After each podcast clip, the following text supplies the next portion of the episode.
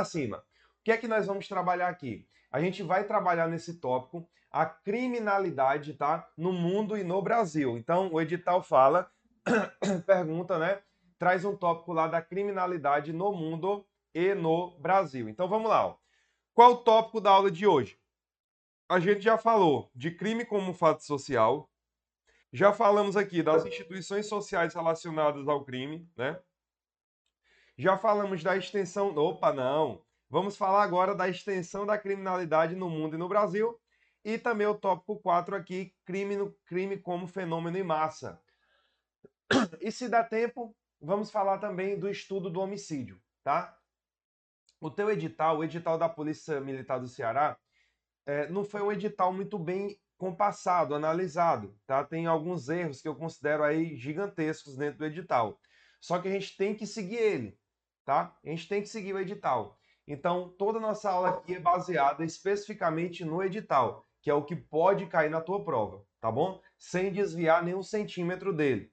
Claro que algumas partes eu vou trazer alguns bizus para vocês não se enrolarem. Mas vamos lá. Então, ó, extensão da criminalidade no mundo e no Brasil e o crime do, é, do, o crime como fenômeno de massa. E aí vamos falar dos crimes mais relevantes, né? Que é o narcotráfico, terrorismo e crime organizado. E os tipos aí, como esses crimes podem acontecer na nossa sociedade. Belezinha? Vamos lá. Então, ó, primeiro ponto aqui, eu vou falar da extensão da criminalidade no mundo e no Brasil. Isso aqui é uma análise geral, tá bom? sobre a criminalidade no mundo e no Brasil. Você pode até ter visto já essa análise geral, mas é necessária para que a gente consiga entrar especificamente no tema dito. Essa parte da criminalidade no mundo e no Brasil, ao meu ver, não era para estar tá especificamente em criminologia, não. Porque isso aqui tem mais a ver, galera, com a parte de atualidades, de conhecimentos gerais, tá? foge um pouco a criminologia, porque a criminologia, se você for pegar outros concursos, não entra nesse mérito aqui de atualidades, tá? Como funciona e etc. Só que eu trouxe para vocês da forma que o edital pede, tá? A gente tem que seguir ele. Beleza? Então, Jean, Matheus, Tamires, vamos que vamos. No mundo, o Escritório das Nações Unidas sobre Drogas e Crime aponta que estatísticas mundiais sempre apresentarão desvios pelos seguintes motivos. Então, ó, quando eu falo de criminalidade, a criminalidade no mundo, eu tenho que analisar alguns desvios tá, quanto a essa pesquisa. Eu não vou ter uma pesquisa 100% eficaz. Não tem como eu ter uma pesquisa 100% eficaz, tá? Eu sempre vou ter um ou outro desvio relacionado a ela. Por quê, galera? Por questões relacionadas a metodologias diferentes para cada país, como por exemplo, como é que eu vou analisar a criminalidade no mundo se em determinadas regiões a mulher ela pode ser exposta a determinados tipos de violência e isso é tido como algo cultural para aquele país. Então como é que eu vou analisar? Como é que eu vou contabilizar isso? Às vezes não sai nem na estatística do país, tá bom? Então tem alguns problemas para analisar tudo isso. crimes que não entram na estatística, nas estatísticas oficiais. Aqui a gente pode entrar também no mérito do próprio Brasil, né? Crimes, por exemplo, aí é, que a gente vai analisar como cifras, tá? Cifras, a gente vai estudar aqui. Então, existem algumas cifras que não entram para a contabilidade geral. Por exemplo, cifra negra. São aqueles crimes que eles não são é, denunciados, eles não são investigados e não são elucidados.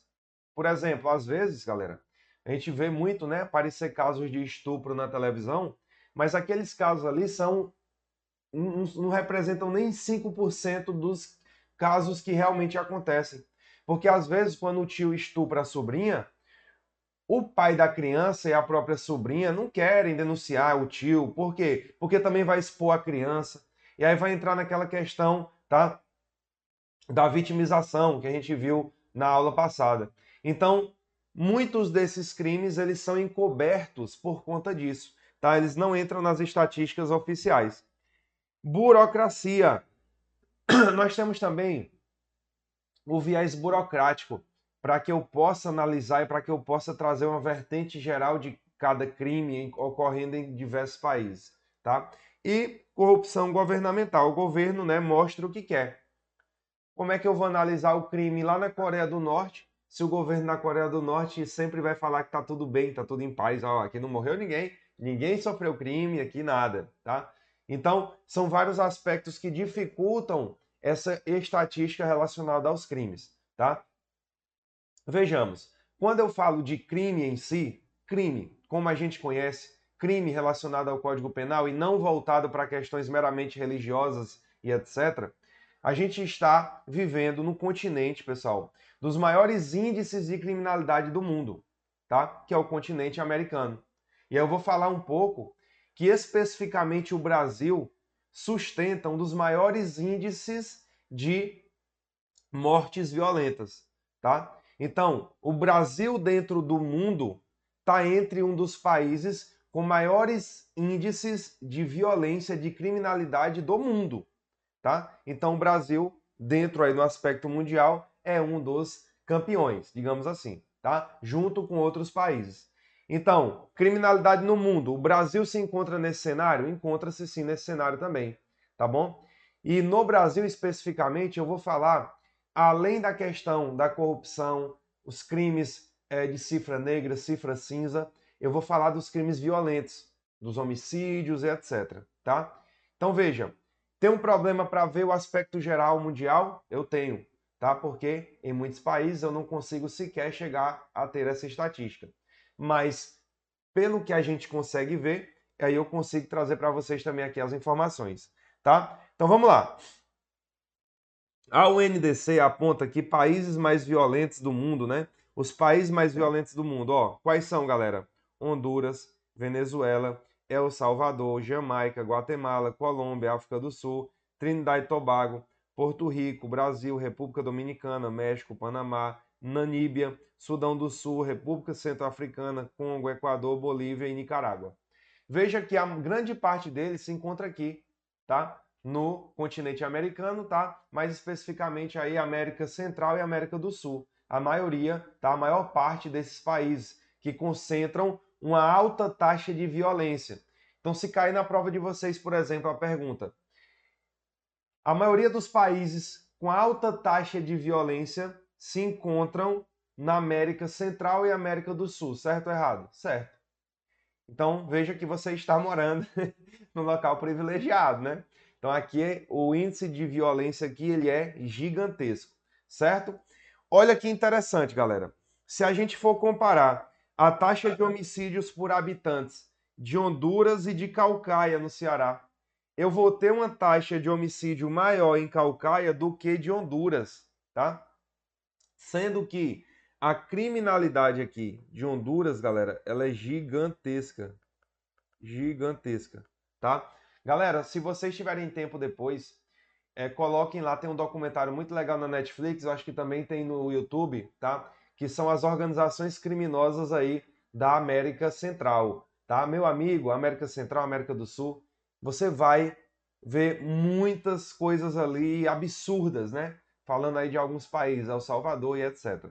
Então veja, ó, dentre os países mais violentos do mundo, o Brasil se encontra Sendo que, se eu pegar especificamente, proporcionalmente, se eu pegar aqui no viés, ó, proporcional, tá? Eu tenho Calcaia ainda mais violenta do que Honduras. Então veja como o índice de violência aqui é gigante, tá? E essa aqui é a sua carinha de surpresa em descobrir esse fato. Beleza? Então, lembra disso aí para a tua prova. Criminalidade no mundo e no Brasil, tá? Beleza? Vamos lá. O Brasil, infelizmente, ocupa uma triste posição de destaque quando se fala em criminalidade, na medida em que ostenta em alguns municípios, conforme observou, taxa de homicídios superiores aos países, né, ao país mais violento do mundo, ou aos países mais violentos do mundo. Então, se eu pego o Brasil como um todo, eu não vou ter um país tão violento como El Salvador, como Honduras, por exemplo. O Brasil como um todo.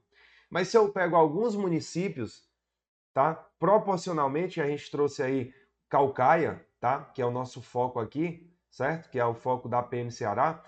trouxe calcaia, então a gente vai ter aí um índice muito mais alto do que Honduras. Então veja a extensão da criminalidade no Brasil, tá?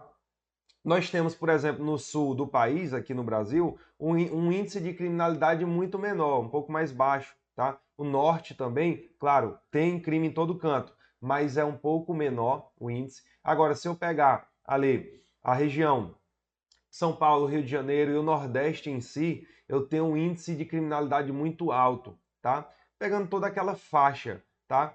É, também Maranhão. Então, no geral, o Brasil fica atrás, tá? No, na criminalidade de Honduras. Honduras é mais violento. Só que especificamente trabalhando com alguns municípios, você vai ter aí a vitória em cima de Honduras. A vitória que não é nada de mérito, né? Porque aí é alta taxa de violência.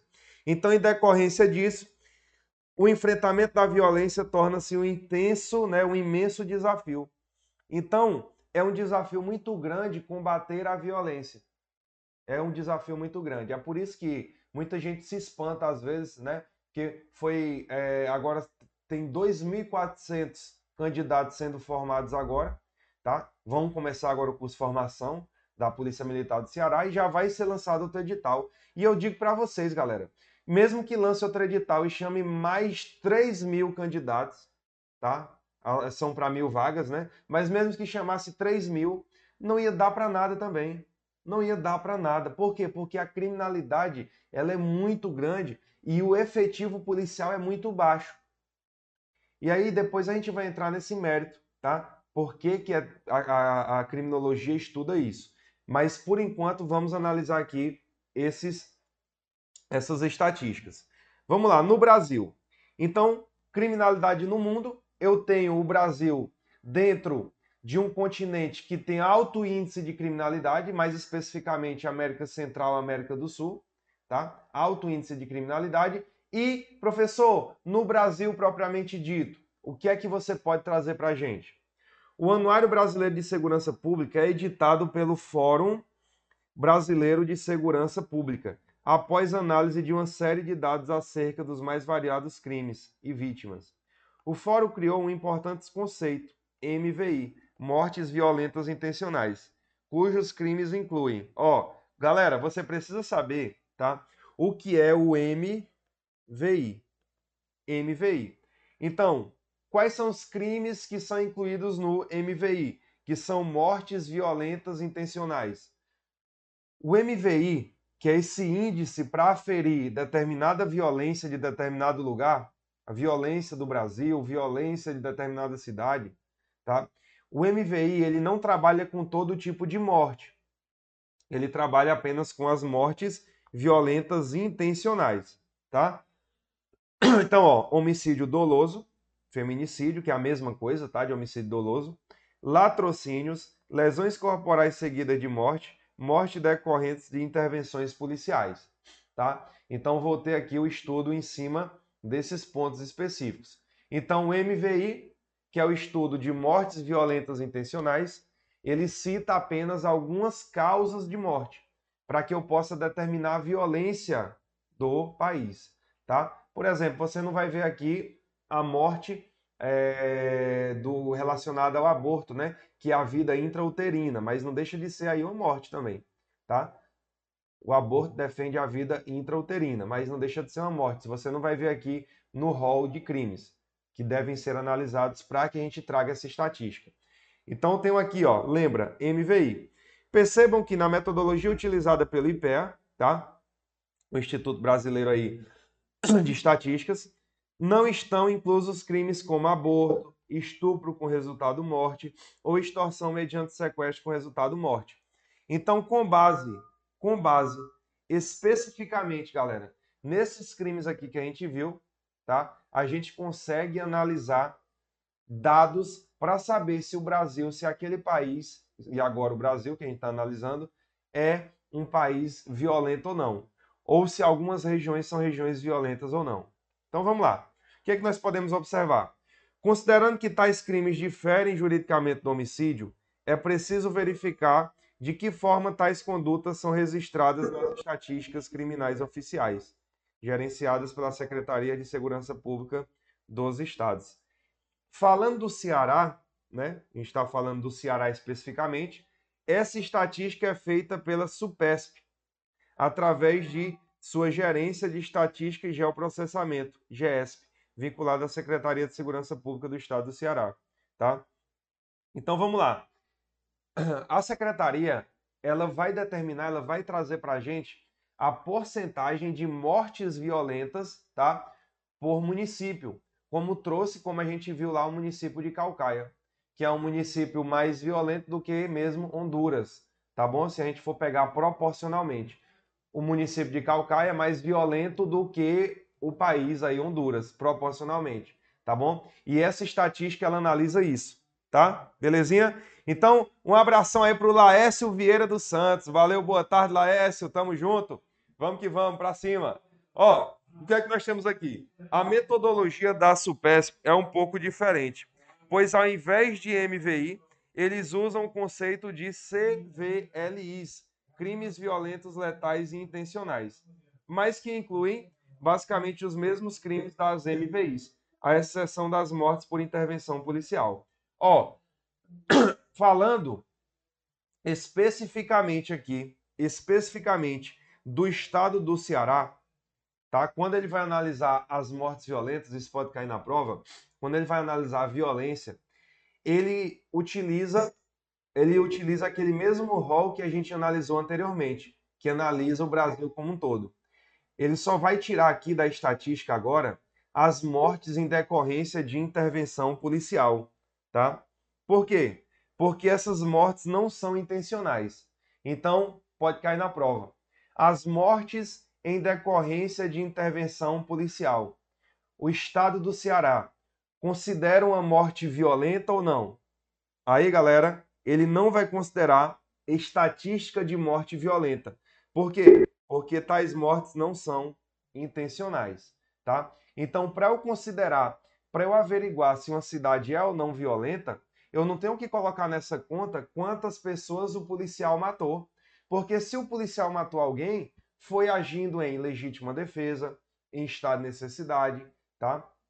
Então não vou botar isso na estatística. Isso é a regra. Claro que nós temos aí bons e maus policiais, mas isso é a regra geral, tá? Eu não boto na estatística aqui essas mortes no estado do Ceará em decorrência de intervenção policial. Tranquilo, galerinha, até aqui? Tudo em paz? Então, ó, voltando ao Anuário Brasileiro de Segurança Pública 2021, apontou-se também que em 2020 os maiores crescimentos de MVI, tá, que são é, as mortes aí violentas, ocorreram no Maranhão com 32%, com 30%, Paraíba com 23,1 e Piauí com 20,1. Então, ó, os maiores crescimentos aí, tá, das mortes violentas se perguntar na prova de vocês, vocês vão colocar crescimentos, ó. Primeiro, Maranhão, tá? Maranhão. Depois você vai colocar Paraíba. E depois você vai colocar, ó, Piauí. Tá bom? 30%, 23% e 20,1%. Então são os maiores crescimentos. Maranhão, Paraíba, Piauí. Lembra disso na prova, tá? Que pode cair na prova um índice aí de maior crescimento quanto às mortes violentas, Maranhão, Paraíba e Piauí. Beleza? Tranquilo. As principais causas, de acordo com o anuário, ainda são a expansão das facções criminosas, com episódio de confrontos e disputa de território. Ó, galera, as facções criminosas, elas têm crescido, tá? De maneira exponencial, têm crescido é, é, extraordinariamente dentro aí das, dos estados. Tá? No estado do Ceará tem uma atuação de várias facções criminosas. No estado do Piauí também, do Maranhão. Então, em todos os estados aqui, eu tenho atuação de facção criminosa. E na maioria deles eu vou ter aqui o Comando Vermelho e ou PCC, tá bom? Em todos os estados aí do Brasil, praticamente todos os estados. Então veja, o aumento aí das facções criminosas e até mesmo o combate entre as facções tem elevado esse número aqui de mortes violentas, que se dá através do homicídio doloso, latrocínio, tá bom? Dentre outros casos que a gente viu. Então vamos lá. Lembra aqui dessas, é, desses estados, tá? Que é o anuário brasileiro, tá? Com base no anuário brasileiro, tá bom? De 2021, que observou os índices de 2020. Você não vai ter, pessoal, é muito difícil a gente pegar um, uma informação do ano especificamente, porque ele espera passar todo ano, tá? Para trazer essa estatística. Então, como o ano de 2022 não passou ainda, essa estatística ainda essa estatística ficou um pouquinho mais para frente, tá? Mas qualquer atualização sobre o ano atual a gente traz. Mas pelo que pode vir na prova hoje é isso, tá? De pesquisa que temos, Maranhão, Paraíba e Piauí. Vamos lá. Uma variável socioinstitucional importante no ano de 2020 foi a recomendação de liberação de presos pela CNJ. Isso aconteceu de forma pouco criteriosa, de modo que presos das mais diversas periculosidades, faccionados, homicidas e traficantes, foram colocados em liberdade. Galera, foi uma das maiores cagadas feitas, tá? Foi pegar o ano de 2020, pegar a desculpa da pandemia e liberar vários presos altamente periculosos, tá? Isso aí contribuiu com o aumento da criminalidade. Então, eu tenho lá presos é, por tráfico, por homicídio, por lesão corporal, por vários, por estupro. Eu tenho presos aí de diversas naturezas que, sem muito critério, foram tirados aí da sua cela, foram para casa. E preso não vai para casa, sabe, né?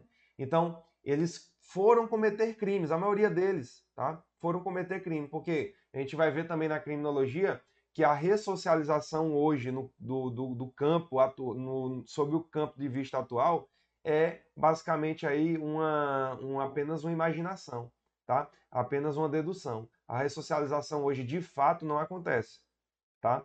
Em, na maior parte aí dos locais de prisão. Então veja, 2020 Houve um crescimento quanto a esses fatores de violência? Houve. E um dos fatores que contribuíram para isso foi o quê?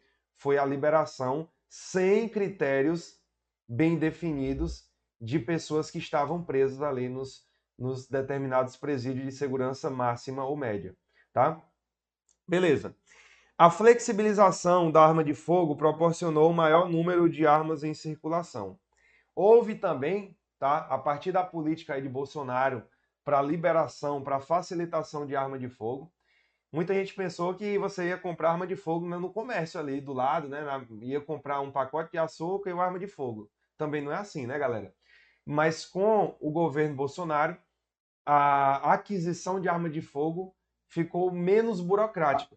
A arma não ficou mais barata, tá? Mas para você adquirir ficou menos burocratizado. E isso aumentou também o que? Aumentou tá? É, o número de armas de fogo na rua. Tá certo? Tranquilo? Então também é um índice que deve ser observado. E aqui, galera, eu não quero que vocês fiquem tomando partido político, não. É apenas informação, tá? Se você é doente por Lula ou Bolsonaro, é problema seu. Isso aí não vai te levar para lugar nenhum. É apenas informação, tá? Falou em Bolsonaro, você vai falar de uma maior flexibilização quanto à aquisição de armas de fogo tá bom? Beleza? Então vamos lá. Desde 2017, o número de armas em circulação dobrou. Ele fala desde 2017, mas a gente pega um aumento grande tá? da aquisição de arma de fogo a partir aí de 2019, 2019, 2020, tá certo? Governo aí atual. Saindo da esfera das mortes violentas, o anuário apontou que a pandemia também influenciou uma série de aspectos voltados à criminalidade, tá? Então vamos lá. Por conta da pandemia, galera, por conta da pandemia, naquele boom da pandemia, tá?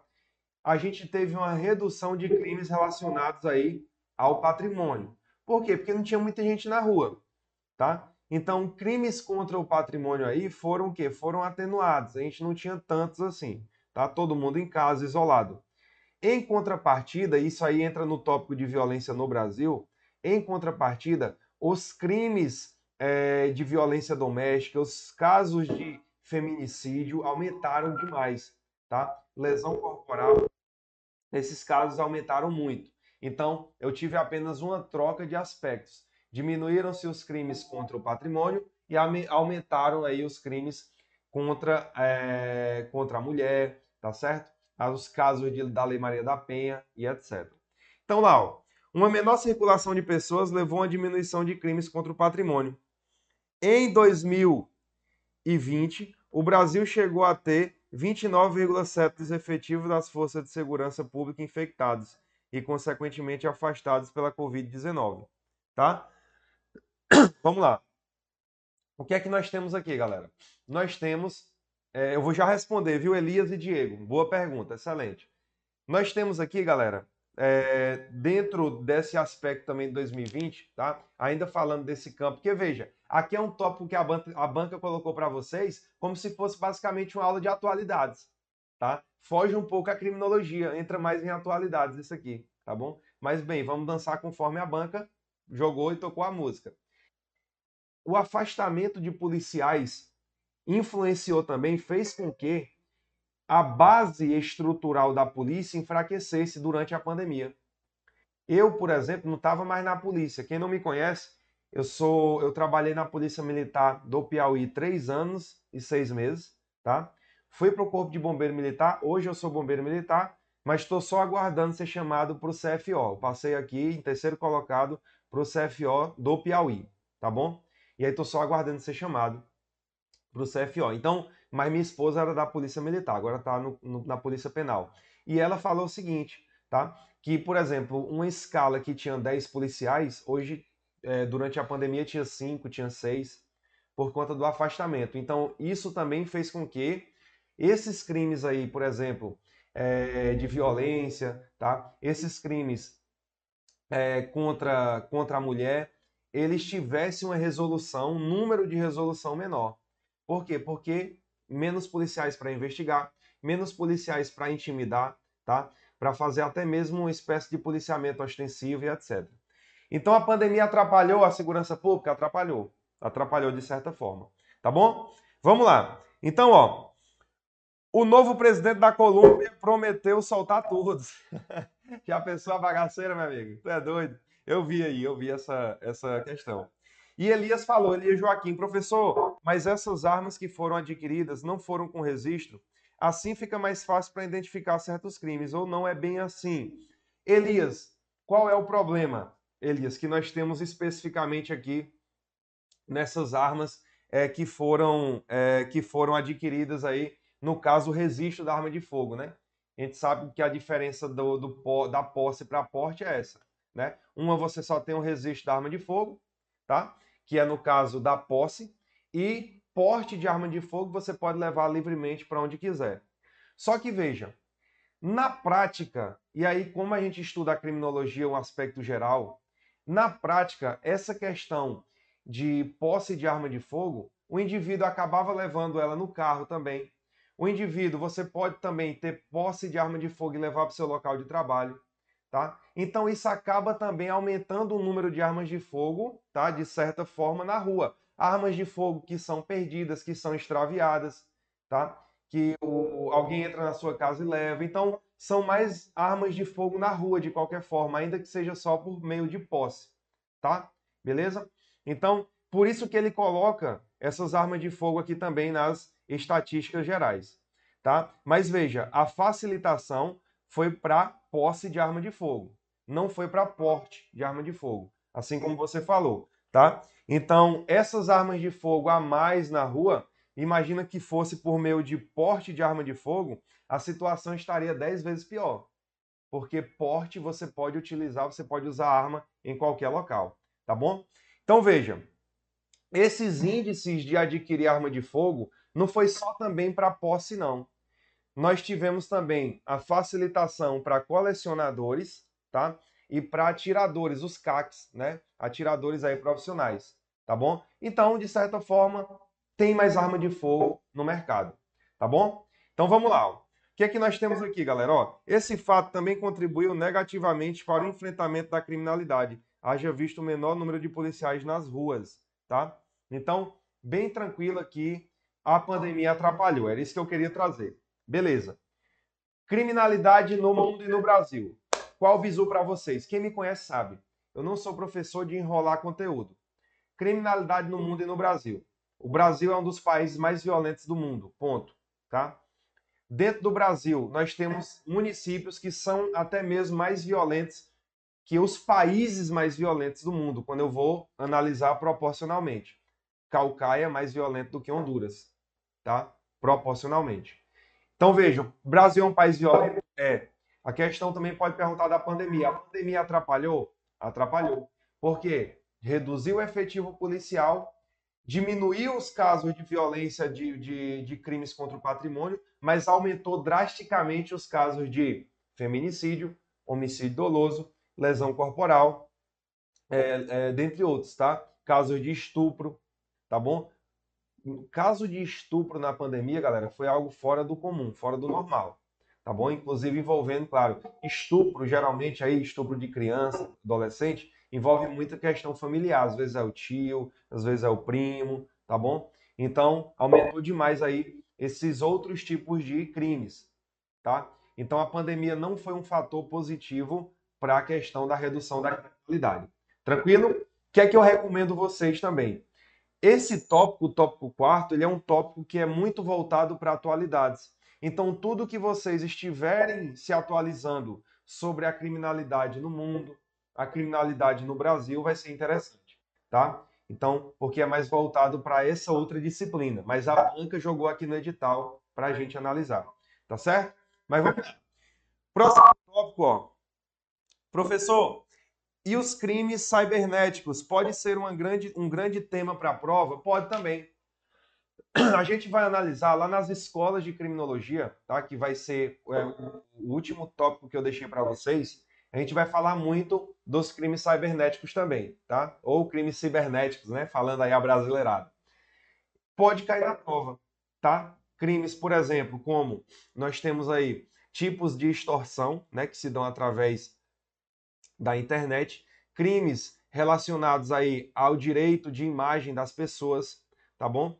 É, e dentre outras, crimes voltados também para a questão da exposição de, de, de fotos íntimas e etc. Isso também pode cair na prova, tá? E do quanto esse combate a esse tipo de crime é arcaico ainda hoje. Então, temos delegacias especializadas mas ainda é muito difícil identificar os infratores quanto a esses crimes. Pode cair na prova também? Pode, tá bom? Isso faz parte da extensão da criminalidade no Brasil e no mundo. Tranquilo.